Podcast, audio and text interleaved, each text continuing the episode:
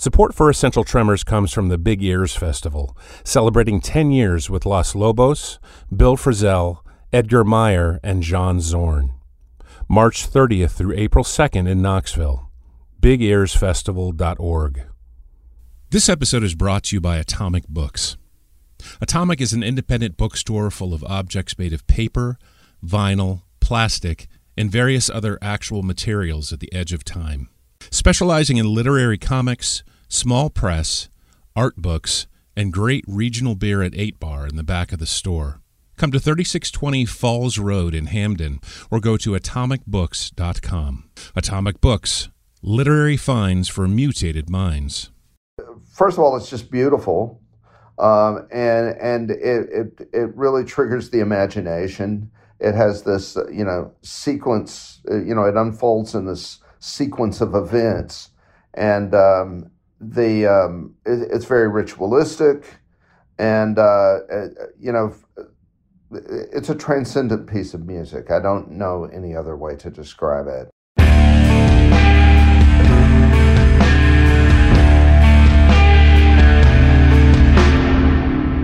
This is Essential Tremors. I'm Lee Gardner. I'm Matt Byers.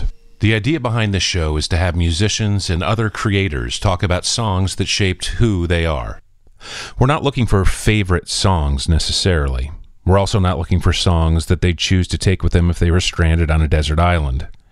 What we're looking for are songs that have significance to them, songs that might have changed the course of their creative lives or their lives in general.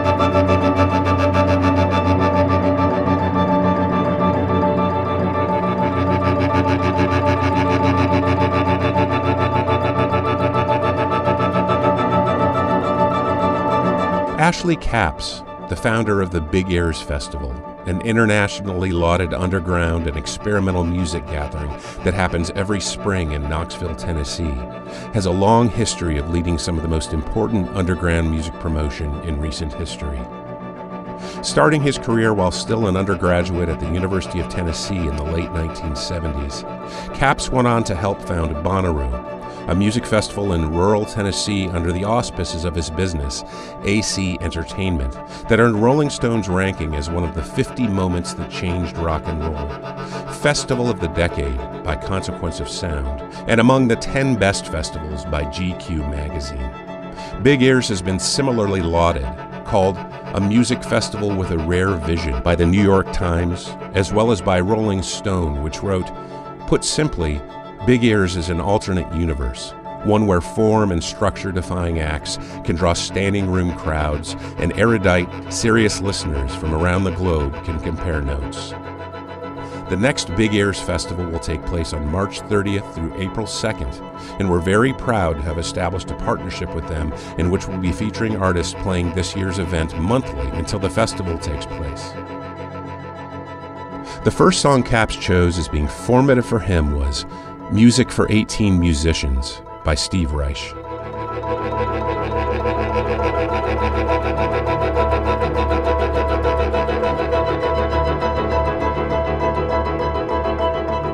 You know, mu- music for 18 musicians is is a piece that uh, got under my skin immediately, and it's it's never it's never completely left. And, and I think, uh, first of all, it's just beautiful.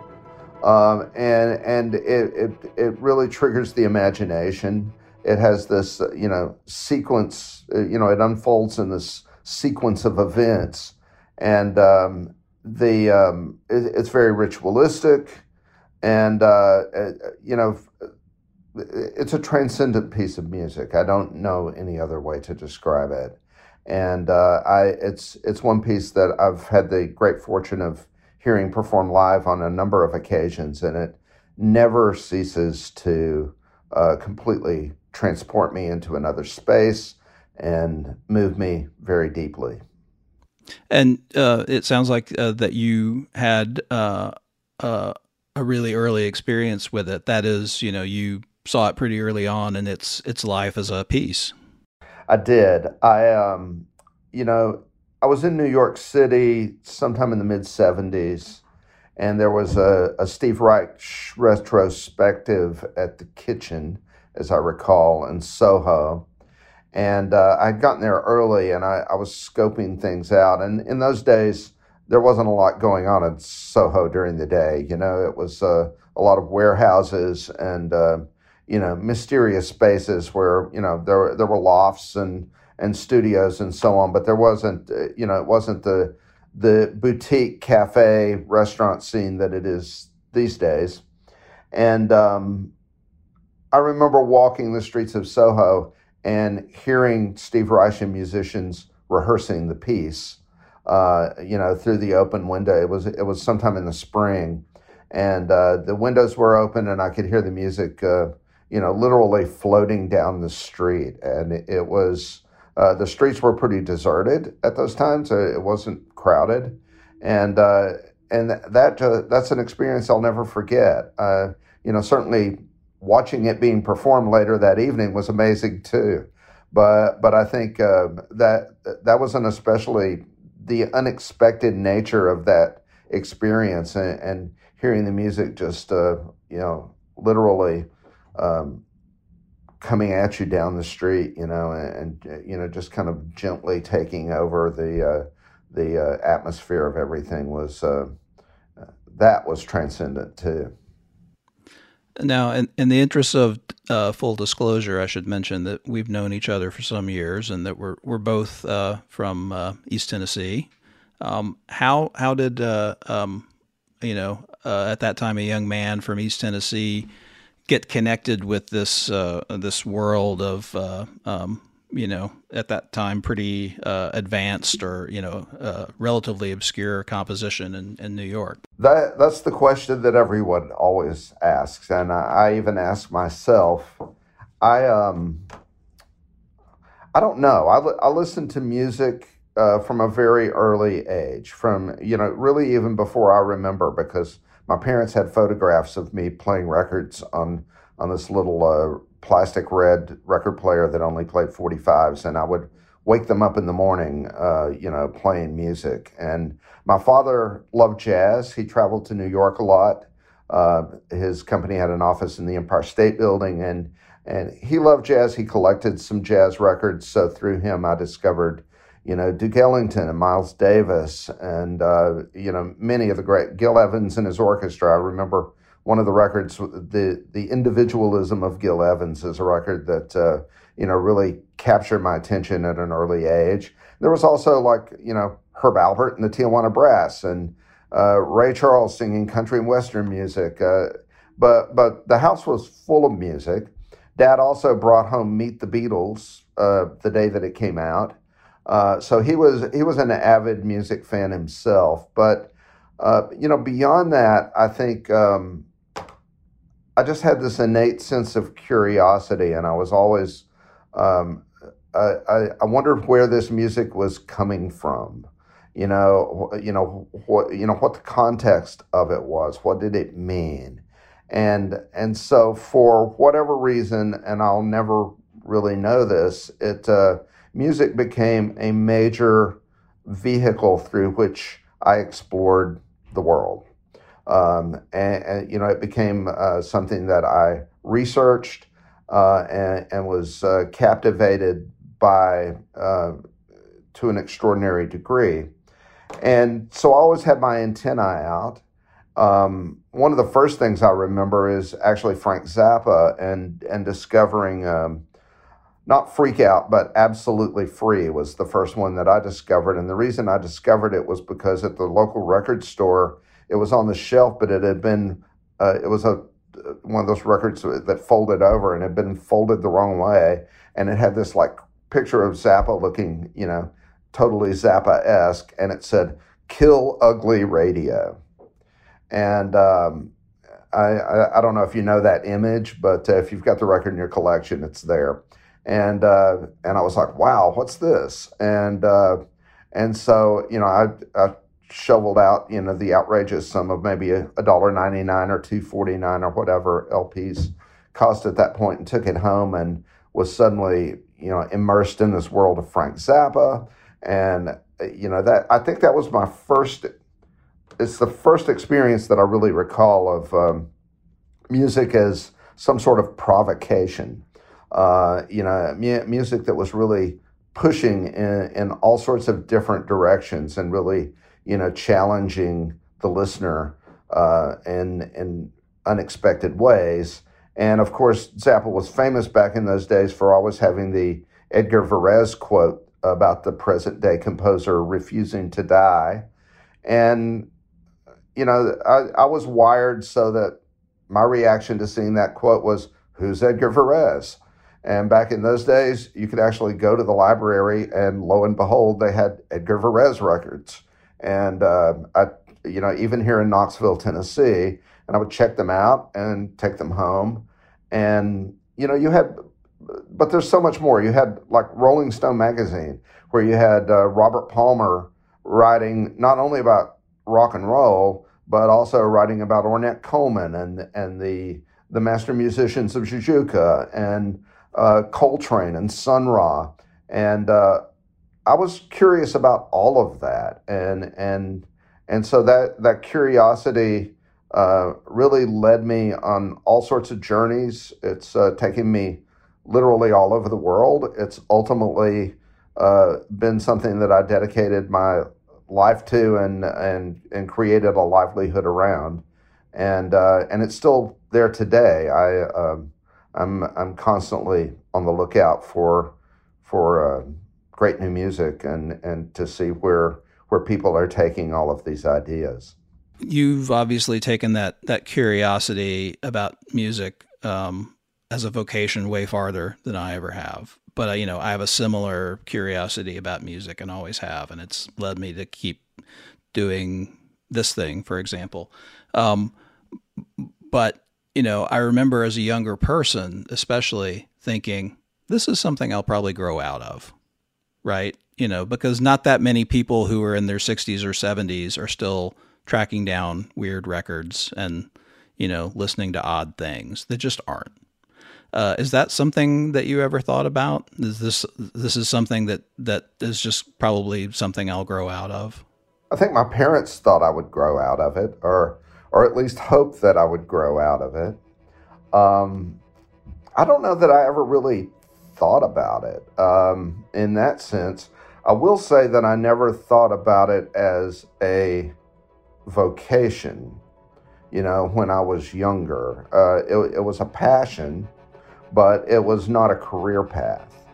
Uh, interestingly enough, because I, I think it, it's if there is a continual, uninterrupted thread leading to a career in my life, that is it. Well, and not to get too far ahead of any uh, narrative that we're uh, that we're sort of uh, uh ad hoc constructing, but uh, you've gone on to present uh, music for 18 musicians and, and other pieces by these composers as part of Big Ears, um, you know, kind of bringing all this discovery full circle. You know, yeah, tracing one thing back to uh, to music for 18 musicians, um, you know, I, I do think the uh, you know, for me at least, there's always been that uh, ritualistic, transcendent aspect of things where it was meant to be experienced by an audience. You know, it's a it's it's not a passive listening experience. It's like, you know, it, it really brings people together in a, um, in a in a really deep way.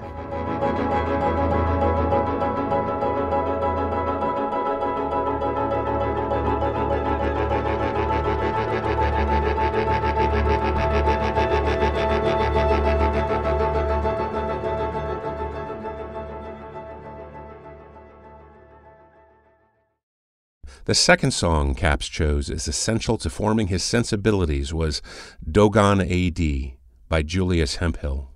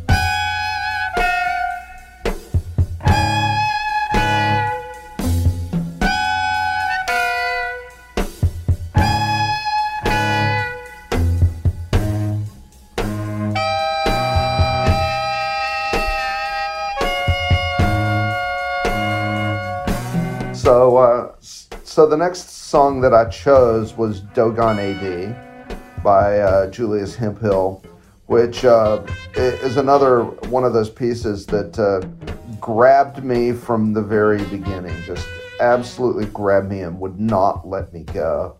And it's uh, a piece of music that I remember back in the in the 70s, especially, and even in the early 80s. I would play sometimes over and over, um, and I still play to this very day. It's a it's uh, you know that uh, that groove.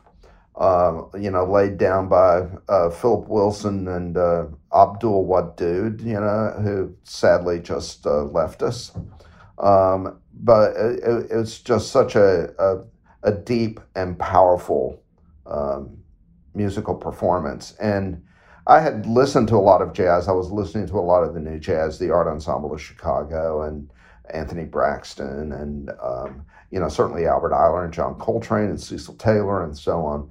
But uh, the Dogon AD piece, um, it, it, was um, it was just riveting, and um, and and really captured my imagination. It's also one of those pieces that made me um, that especially um, inspired me to to do some research, like who were the Dogon? Uh, you know, what what's Dogon AD? What does that mean? And uh, and it it actually through that led me on something of an ethnomusicology adventure. So uh, you know, I discovered the uh, Dogon records that uh, that French uh, label Ocora um, issued back in the 70s, and then through that started discovering all sorts of uh, of this indigenous music from all over the world, um, which was an adventure in and of itself. And um, and then uh, you know, Julius Hemphill was such a pivotal figure uh, for me during that time, and I I, I remember along you know. Pr- pretty much around that time. I mean, it all blends together for me at this particular point, but there used to be a place down on the Bowery called the Tin Palace. And uh, I remember going to see Julius play a solo concert at the Tin Palace on a Sunday afternoon. And, uh, you know, being there and, and seeing this master musician, uh, you know, really, really, uh, you know, someone that for me was on a very high artistic pedestal playing this concert for 20 people.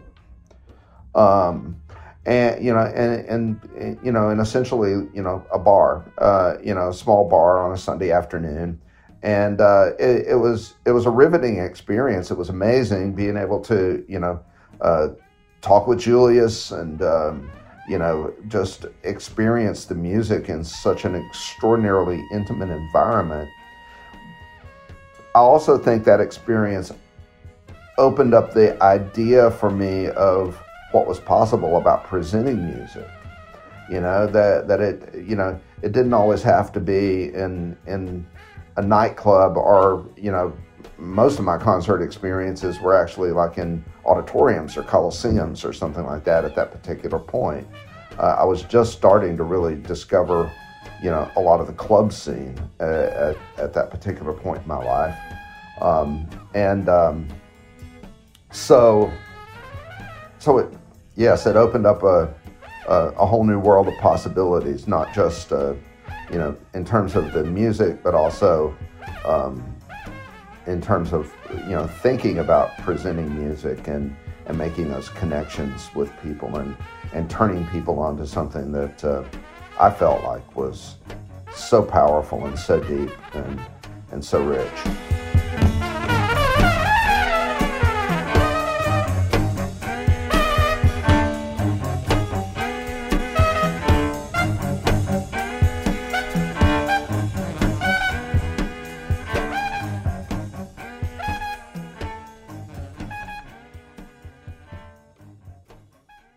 You're listening to Essential Tremors. After the break, we'll hear more about our guest's essential songs.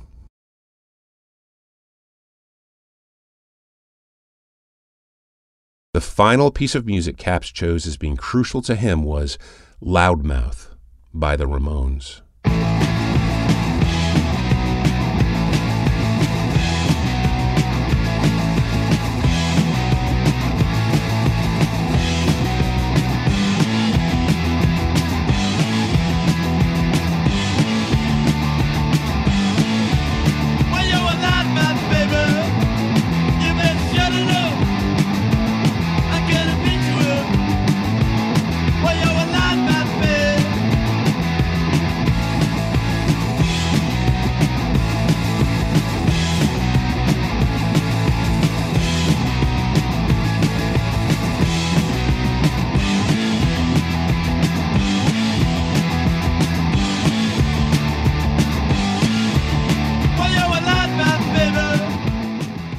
Okay, uh, the Ramones. What you know? What, what, can we say about the Ramones? Uh, uh, there, there's so many. Uh, am I being politically correct to uh, uh, to say loudmouth? You know, let, let, us use loudmouth. But but you know, the Ramones. Um, if you were there, you know the Ramones were like a, a complete shock. You know, they they they they came out. They emerged in the world of rock and roll, and in their sheer brashness and simplicity, which was so much so that it was outrageous. It was like a complete breath of fresh air and opened up a whole new world of possibilities for me. As uh, you know, it's just like, and it, and it was funny. You know, it wasn't serious. It was funny. You know, it was so outrageous. So you know, and and and I think you know that that that you know unabashed sense of fun and and again disregard for convention uh, and, and, and you know what was supposed to be uh, the right way of doing things at the time. Uh, well, it, it just opened up a whole new world of possibilities. And I had all always been a rock and roll fan. I you know from my earliest days. I remember, uh, you know, I my parents would take me to stay with my grandparents for a couple of weeks every summer to get me out of their hair and uh, I had a, a, an uncle that was a few years younger than my mother, and he had collected, uh, you know, a lot of 45s. So there were like, you know, Chuck Berry Maybellene and, uh, you know, uh, Elvis 45s. I've still got them, you know, of uh, Heartbreak Hotel and All Shook Up and, you know, Carl Perkins 45s and so on. And, and so I, I, I discovered rock and roll then. Uh, I had cousins who turned me on to James Brown and actually took me to a James Brown concert at the age of eight when they were babysitting me, uh, which I'll never forget because that was the early 1960s. And going to a James Brown concert at that particular time uh, as a white person was a, a, you know a revelatory experience. It was an amazing experience, and and so to me there were never any uh, divisions. You know, you know, I, I, you know, I, I never understood why anyone would not listen to James Brown and the Beach Boys and Duke Ellington and Miles Davis and you know, you know, all sorts of other things. It, it, it was all just music, and it was all had a lot to recommend it and a lot to enjoy about it, and um, and so. Um, you know, the Ramones were, you know, came along in the 1970s. They definitely were a reset for uh, a lot of the world of rock and roll. And they were right there for me in the same scene as Steve Reich and Julius Hemphill. And, uh, you know, we would literally visit New York and, you know, go to the kitchen, go to Danceteria, go to the squat theater, uh, go to the Village Vanguard, go to CBGB's. Um, you know, it, it was uh, it was what a music fan did when they went to New York, and um, that was the heart and soul of it. And, and you know, for me, and the Ramones were just you know so outrageous and so captivating. Those songs were so catchy you know so stupidly catchy but but but also uh, it, you know exuberantly you know they, they had a transcendence to them that that was the kind of transcendence that I was looking for in other music too. It just completely sucked you in to their orbit. And and of course you know around them there there were so many other uh, there was so much other great music happening with Richard Hell and television, Patti Smith and Talking Heads, and so that that whole scene. But you know, I I think it was the Ramones for me that that was um, you know the first moment where I was like, oh my God, what's going on here? You know, and um, and I know you and a lot of other people felt the same way, or at least a lot of people in our orbit. I don't know if you did, but um, but that was uh, it, you know in their own way it was kind of a wake up call uh, and, and, a wake up call to like you know what was possible. I, you know, I can't imagine how many bands were formed because people were like, "Wow, if they could get away with this, I could get away with that. And uh, and that's an inspiration. That's an important inspiration, I think, in the world of art uh, and music is when when somebody just opens up a door that says, "Hey, maybe you could do this too," and um, and that's very exciting to me to this day. And it's it's also part of the ethos that I hope that we capture at Big Ears. Uh, it's one of the reasons that I formed a nonprofit organization to uh, to support the festival, but also to reach out into the community and and to reach uh, you know younger younger people or or you know other artists who uh, who wouldn't necessarily have the opportunity or the means to uh, to hear a lot of this music live and in person, but to uh, open up the potential of of making some sort of connection there and finding the uh, the inspiration and the uh, the uh, the motivation to uh, you know to do more of what they do and to you know it, it's an affirmation, it's encouragement, it's inspiration, um, it, and in in being that, it you know, in the words of Patti Smith, it opens up a sea of possibilities, and uh, that's that's the most exciting thing about the festival to me is that uh, that sea of possibilities. You said something uh, bef- when we were talking uh, right before we started recording that um, struck me, and I'm not going to get your wording exactly right, but the idea I think is important, which is um, regarding, I think, seeing the Ramones, which is sort of seeing them and thinking, this is great, but I don't want to, like, let's bring that scene back here, right? Like, this is great, but but why can't that happen here? And I think that that probably has something to do with uh, with with part of what you've created.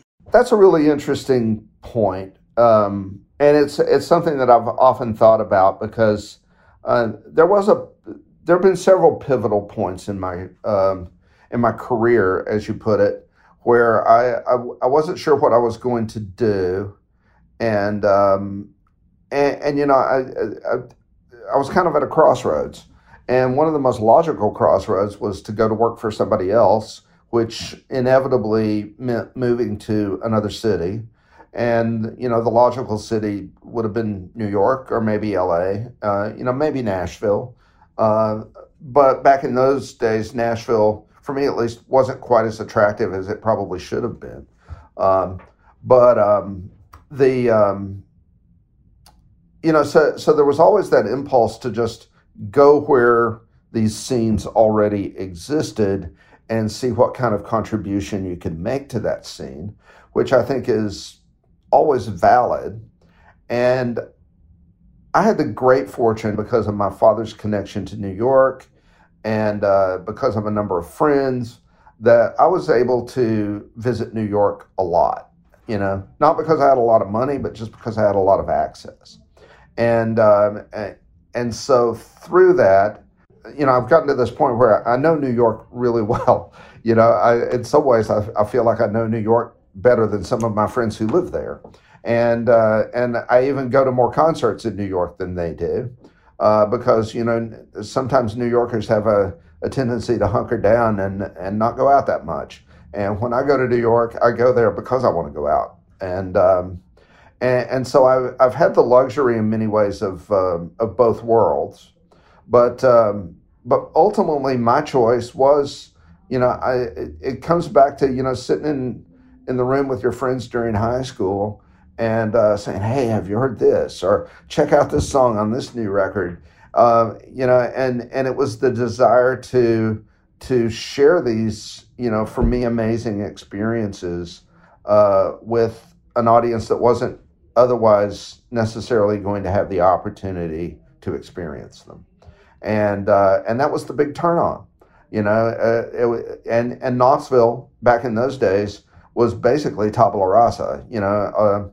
All all of the big rock concert, not all of the big rock concerts, but many of the big rock concerts would come through town. Um, but but aside from the big rock concerts coming through town, uh, any other scene was very small to non-existent. You know, even the whole idea of doing uh, jazz and rock concerts at these two historic theaters downtown, which were on the verge of being torn down, uh, you know, and and weren't really being utilized for live performances.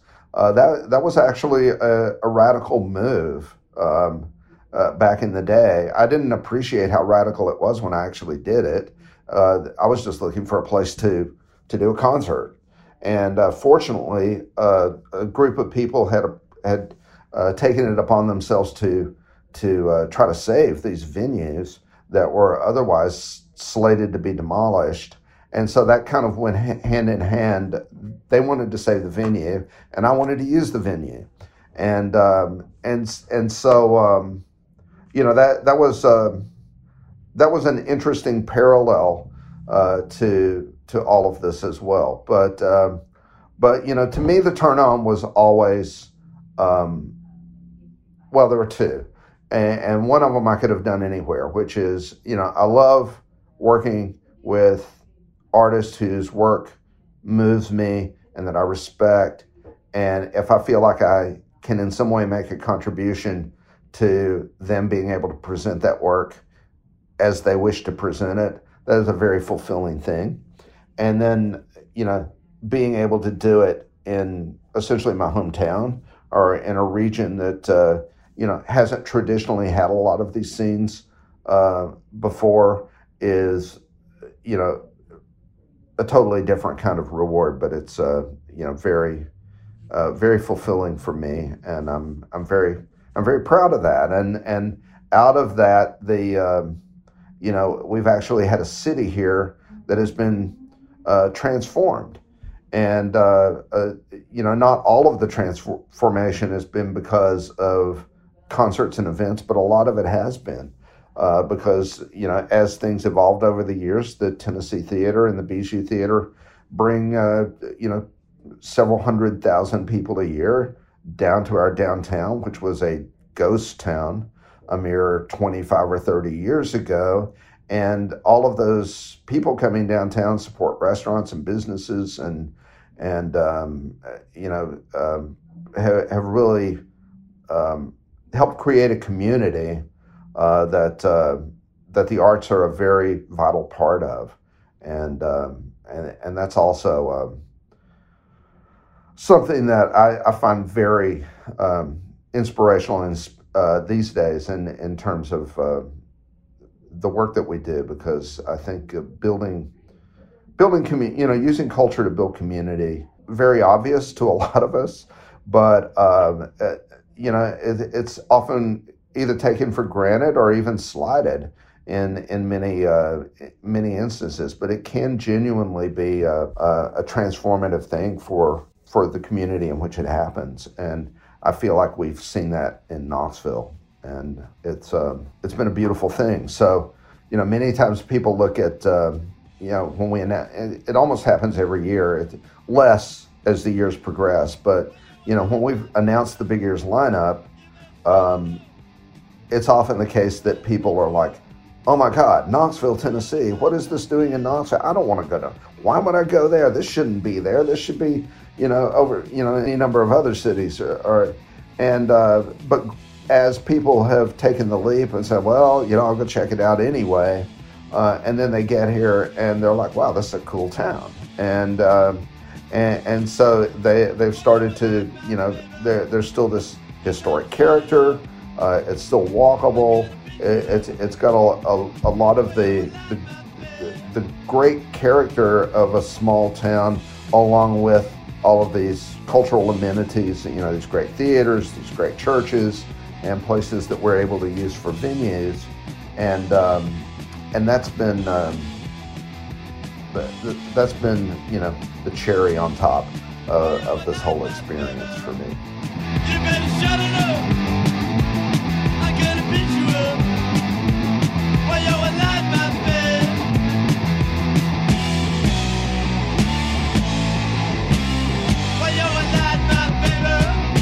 This has been Essential Tremors.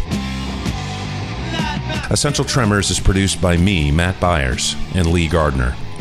Essential Tremors is distributed by WYPR Baltimore. For more information about Essential Tremors, go to essentialpodcast.com. Thanks for listening.